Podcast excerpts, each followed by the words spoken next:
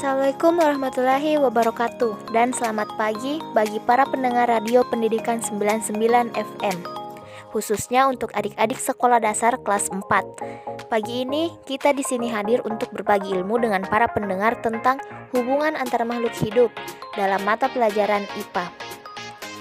Dengan mengikuti program siaran radio pendidikan ini, adik-adik diharapkan dapat satu Menjelaskan pengertian simbiosis 2. Menyebutkan jenis-jenis simbiosis 3. Menjelaskan pengertian simbiosis mutualisme dan menyebutkan contohnya 4. Menjelaskan pengertian simbiosis mutualisme dan menyebutkan contohnya Dan kelima, menjelaskan pengertian simbiosis parasitisme beserta dengan contohnya Baiklah pendengar yang masih setia di frekuensi 99 FM, mari kita dengar penjelasan hubungan antar makhluk hidup dari penyaji kita dari kakak mahasiswi Universitas Negeri Makassar, jurusan Teknologi Pendidikan.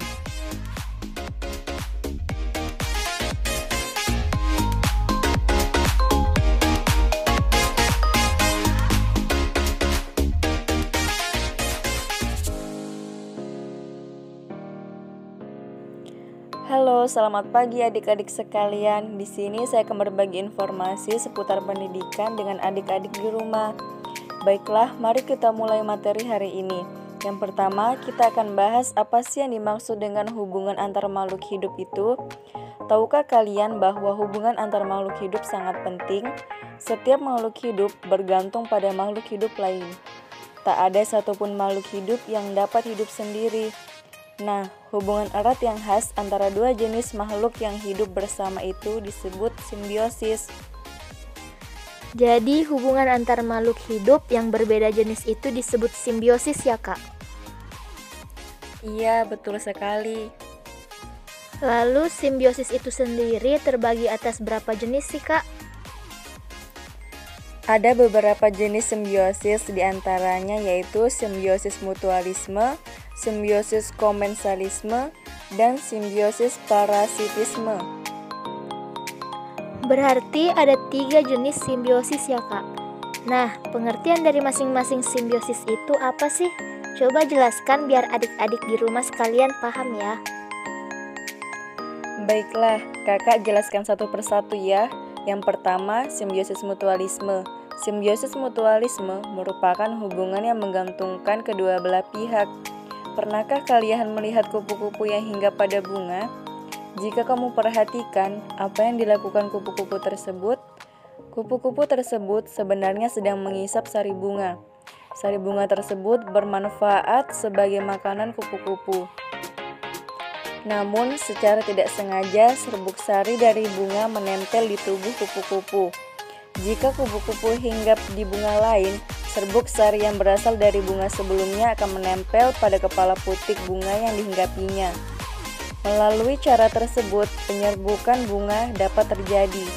Pada peristiwa tersebut, kupu-kupu mendapat keuntungan, yaitu mendapat makanan Sementara itu, bunga mendapat keuntungan karena dapat melakukan penyerbukan.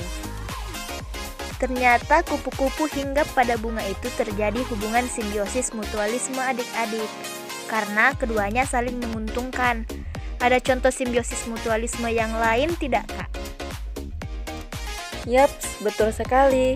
Tentunya ada dong contoh yang lainnya, yaitu hubungan antara kerbau dan burung jalak kemudian ikan hiu dengan ikan remora. Hubungan antara kerbau dan burung jalak memberi keuntungan pada kedua belah pihak karena burung jalak beruntung dapat memakan kutu dan lalat yang ada di tubuh kerbau.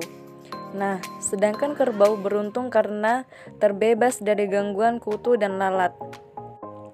Sedangkan hubungan antara ikan hiu dan ikan remora, yaitu makanan ikan hiu adalah hewan laut lain Biasanya sisa-sisa makanannya tertinggal di sela-sela gigi ikan hiu. Nah, kalau ikan remora menempel di kulit ikan hiu, jadi ikan hiu beruntung karena tubuhnya memak memakan sisa-sisa makanan itu. Ikan remora juga memakan parasit yang, men yang menjadi bersih. Sementara itu, ikan remora beruntung karena mendapat makanan. Nah, adik-adik sekarang sudah tahu kan apa simbiosis mutualisme dan juga contoh-contohnya. Nah, sekarang kita tanya Kak Gita. Apa sih simbiosis komensalisme itu dan apa saja contohnya ya kak? Baiklah, kakak jelaskan pengertian simbiosis komensalisme dulu ya adik-adik. Simbiosis komensalisme adalah hubungan yang menguntungkan satu pihak, sedangkan pihak lain tidak diuntungkan dan tidak dirugikan. Contohnya, dari simbiosis komensalisme antara lain hubungan antar anemon laut dan ikan badut. Hubungan antara tumbuhan paku atau anggrek dengan pohon besar. Oh, jadi begitu ya adik-adik simbiosis komensalisme itu. Lalu, bagaimana dengan penjelasan dari contoh yang tadi kakak sebutkan itu? Oke oke, kakak jelaskan dari hubungan antara anemon laut dengan ikan badut dulu ya adik-adik. Hubungan antara anemon laut dan ikan badut terjadi di laut. Anemon laut adalah hewan laut yang tampak seperti tumbuhan bercabang banyak. Ikan badut memanfaatkan tumbuhan anemon laut sebagai tempat persembunyian. Ikan badut dapat segera bersembunyi di antara tubuh anemon laut saat menghindari musuhnya. Ikan badut beruntung karena selamat dari kejaran musuh, sedangkan anemon laut tidak diuntungkan atau tidak dirugikan. Nah, begitu hubungan antara anemon laut dengan ikan badut adik-adik. Hmm, kakak lanjutkan lagi menjelaskan hubungan antara anggrek dengan pohon besar adik-adik. Apakah kalian mengenal tumbuhan anggrek? Anggrek yang tumbuh di alam biasanya menempel pada pohon. Dengan demikian, anggrek mendapat tempat yang sesuai untuk kehidupannya, tetapi tidak mengambil makanan dari pohon yang ditumpangi.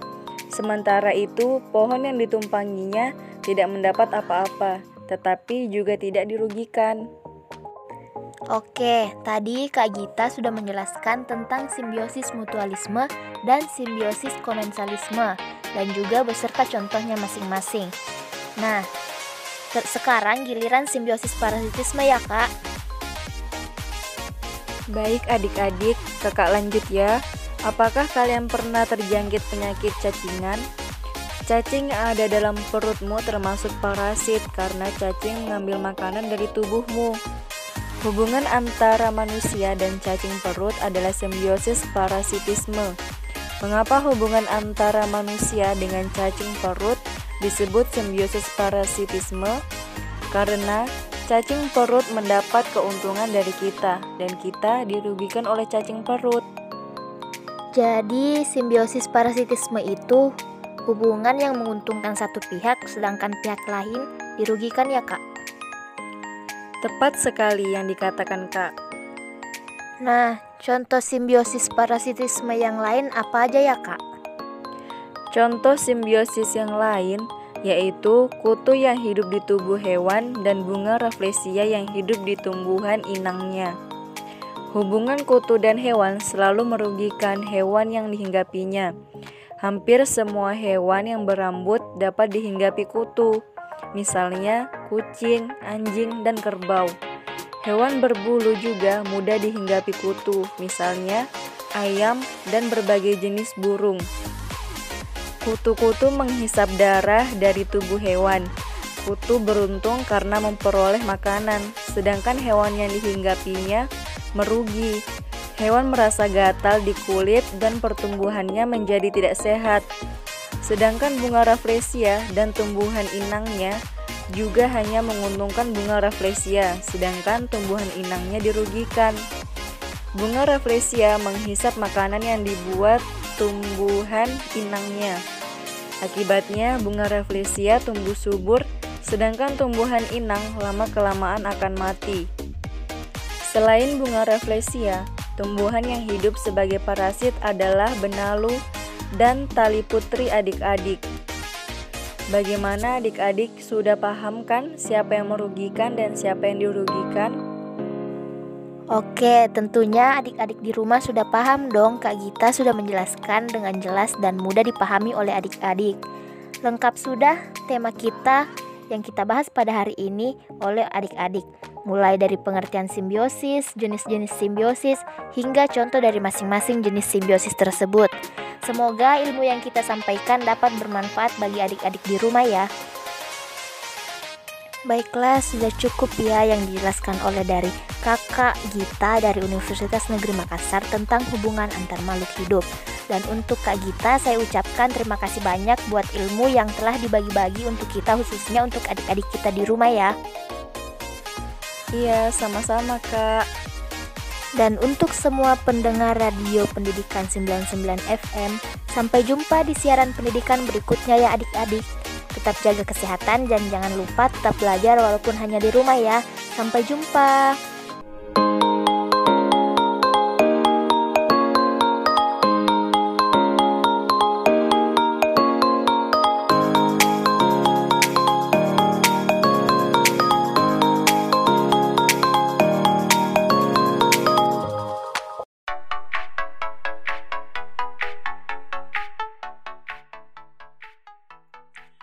Assalamualaikum warahmatullahi wabarakatuh. Baiklah pendengar yang setia, pada kesempatan kali ini saya mengajak kalian untuk lebih memahami tentang apa itu profesionalisme dan kompetensi seorang guru.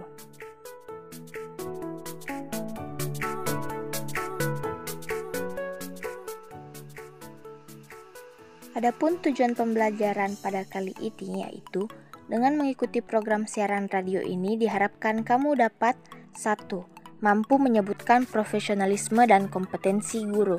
2. Mampu mengaplikasikan profesionalisme dan kompetensi guru. 3. Membantu calon guru dan para guru untuk meningkatkan profesionalisme dan kompetensinya sebagai tenaga pengajar.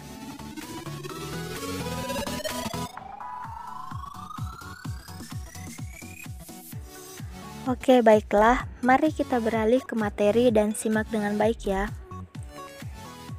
Apa sih profesionalisme dan kompetensi guru itu? Pertama, profesionalisme. Profesionalisme berasal dari kata dasar profesi yang berasal dari bahasa Latin yaitu professor, yaitu artinya deklarasi keyakinan seorang sesuai dengan pengetahuan, pengalaman, dan tata nilai yang dimilikinya. Profesionalisme dalam suatu pekerjaan atau jabatan menurut Jojo Negoro dituntut oleh tiga faktor penting yaitu satu Memiliki keahlian khusus dua Memiliki kemampuan dan ketiga dapat memperoleh penghasilan yang memadai sesuai dengan pendidikannya dan keahliannya. Adapun kriteria yang dikatakan bahwa suatu pekerjaan dinyatakan sebagai guru profesional apabila memenuhi kriteria sebagai berikut. satu Memiliki landasan pengetahuan yang kuat. dua Berdasarkan atas kompetensi individual. 3. Memiliki sistem seleksi dan sertifikasi. 4. Ada kerjasama dan kompetensi yang sehat antar sejawat. 5. Adanya kesadaran profesional yang tinggi. 6. Memiliki prinsip-prinsip etik atau kode etik. Memiliki sistem sanksi profesi. 8. Adanya militas individu. 9. Memiliki organisasi profesi. Nah, kompetensi merupakan pemilikan, penguasaan, keterampilan, dan kemampuan yang dituntut oleh jabatan seseorang. Seorang calon guru harus menguasai kompetensi guru dan harus mengikuti pendidikan khusus profesi. Dalam Undang-Undang Guru dan Dosen mencakup empat kompetensi yang selanjutnya akan dielaborasi menjadi beberapa subkompetensi. Yang pertama yaitu kompetensi kepribadian yang mencakup 1. Kepribadian yang mantap dan stabil 2. Kepribadian yang dewasa 3. Kepribadian yang arif 4. Kepribadian yang berwibawa 5. Berakhlak mulia dan dapat menjadi teladan Nah, yang kedua yaitu kompetensi pedagogik yang meliputi 1. Memahami peserta didik 2. Merancang pembelajaran termasuk memahami landasan pendidikan untuk kepentingan pembelajaran 3. Melaksanakan pembelajaran 4. Merancang dan melakukan evaluasi pembelajaran Nah, yang kompetensi yang ketiga yaitu kompetensi profesional antara lain A. Atau satu menguasai substansi keilmuan yang terkait dengan bidang studi 2. Menguasai langkah-langkah penelitian dan kajian kritis untuk menambah wawasan dan memperdalam pengetahuan 4. Yaitu kompetensi sosial berhubungan dengan kemampuan pendidik sebagai bagian dari masyarakat untuk berkomunikasi dan bergaul secara efektif. dan mampu berkomunikasi dan bergaul secara efektif dengan adanya aspek berikut yaitu satu peserta didik, dua sesama pendidik dan tenaga kependidikan, tiga orang tua siswa atau wali didik dan masyarakat. Dengan tujuan pengembangan standar kompetensi guru dan dosen untuk menjamin mutu sehingga pelayanan pendidikan dapat ditingkatkan kualitasnya sehingga mutu pendidikan dapat ditingkatkan. Selain itu, standar kompetensi guru dan dosen digunakan sebagai acuan atau penyusunan kurikulum, pedoman penyelenggaraan proses belajar mengajar dan penilaian pendidikan guru dan dosen baik untuk pendidikan prajabatan maupun pendidikan dalam jabatan.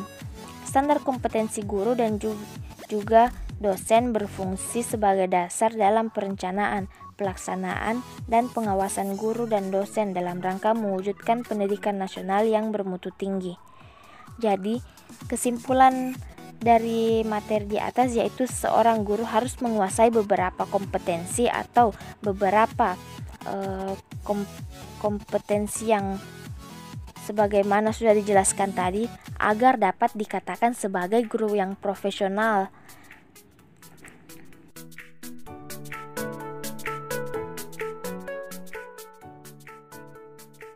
Baiklah, sampai di sini dulu siaran kali ini. Terima kasih untuk para pendengar yang setia mendengarkan materi dari awal hingga akhir ini ya.